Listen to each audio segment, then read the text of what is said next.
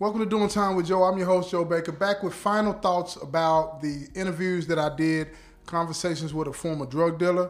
I just want to wrap some things up, put it into context for you, and so that you fully understand, you know, the goal of these interviews and what I'm trying to do. Of course, uh, everybody that's been listening to my shows understands that I'm trying to do anything and everything that I can to deter uh, an individual from taking on this uh, lifestyle, and to educate the public about, you know, the dangers of it, the criminal lifestyle I'm talking about.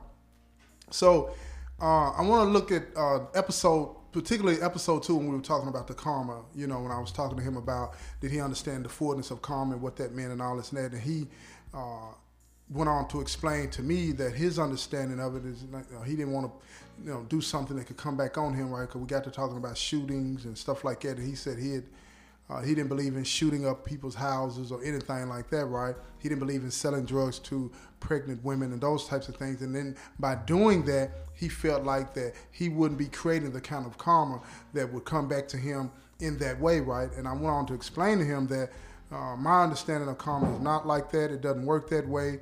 Uh, karma is about healing, and it's about teaching you lessons so you can heal your soul and th- those types of things, right? So when I talked to him about, you know, not selling drugs to, I said, well, what do you feel about selling drugs to people in general? And he uh, was blunt about saying that he didn't believe that uh, he had any responsibility when it comes to uh, selling drugs to somebody that was on his list, meaning anybody that wasn't a child or pregnant, you know what I mean? That he didn't have any responsibility because they were making a choice. They were making a conscious choice in his mind to buy the drugs and use the drugs, right? So that absolved him of any responsibility. And he may have been talking about legally, but I was talking morally, right? Because I think that a lot of people don't understand how people that participate in their lifestyle drugs, selling drugs, how they go through these uh, uh, rationalizations trying to convince themselves that it's okay what they're doing. It's almost like they really put themselves on the level of being a pharmacist. And uh, and again, he's not here to defend himself in this regard because this is my final thoughts about the whole series of interviews. So this is just me and what I think and what I took away from what he said. I really applaud him for being as open and honest as he was, but I do take issue with some of the things that he said because at the end of the day, um, you can change your behavior and walk away from the criminal lifestyle and think that, uh, you know, everything is fine. But if you don't fully understand the da- the damage that you caused communities and families and those types of things, you run the risk of that type of mindset sticking with you and it acting itself out in other ways. And that's what I'm talking about. When you deal with uh, the criminal lifestyle, your mindset becomes something so dirty, so ugly that even when you walk away from that particular act or that particular crime, right, drug dealing, murder, rape, whatever the case may be, when you walk away from that specific uh, thing that you were involved in or what you went to prison for, that doesn't mean that you've changed. That doesn't mean that you've changed.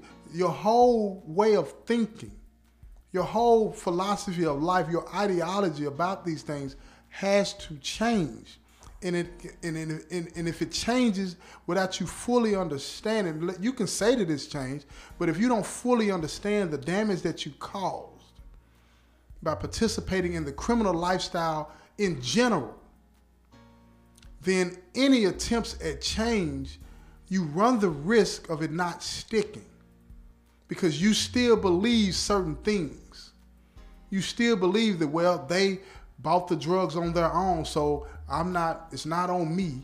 You feel me? I quit because it's illegal and I'm in jail and I'm not with my family. You didn't quit because it was morally wrong, right? And I think that's what a lot of people uh, that participate in the criminal lifestyle uh, go through. They tell themselves whatever they have to tell themselves so they can sleep at night. Uh, and when we come to prison, we tell ourselves whatever we have to tell ourselves to get through this experience. We miss our families. We want to go home. So we take on the we take on the air of change, but is it really change? Is it what's in the heart that uh, you're, you're expressing? Or is this just what you know you have to say and how you have to conduct yourself so that the people here will let you go home? That's what I'm trying to get to. And I hope that um, this brother fully understands um, the responsibility that he has. And not just him. I don't want you to just focus on him. He was the person that was courageous enough and, and, and willing to sit down and talk to me in an honest and open way, and I give him all the credit for doing that. But he represents thousands of people out there across this country that participate in that particular lifestyle. The criminal lifestyle as a drug dealer, uh, he represents that mindset. And that's what we have to focus on. It's not the laws that are passed to get them to stop. It's not the laws that are changed to let them out that we should be focusing on more than have they changed in their hearts.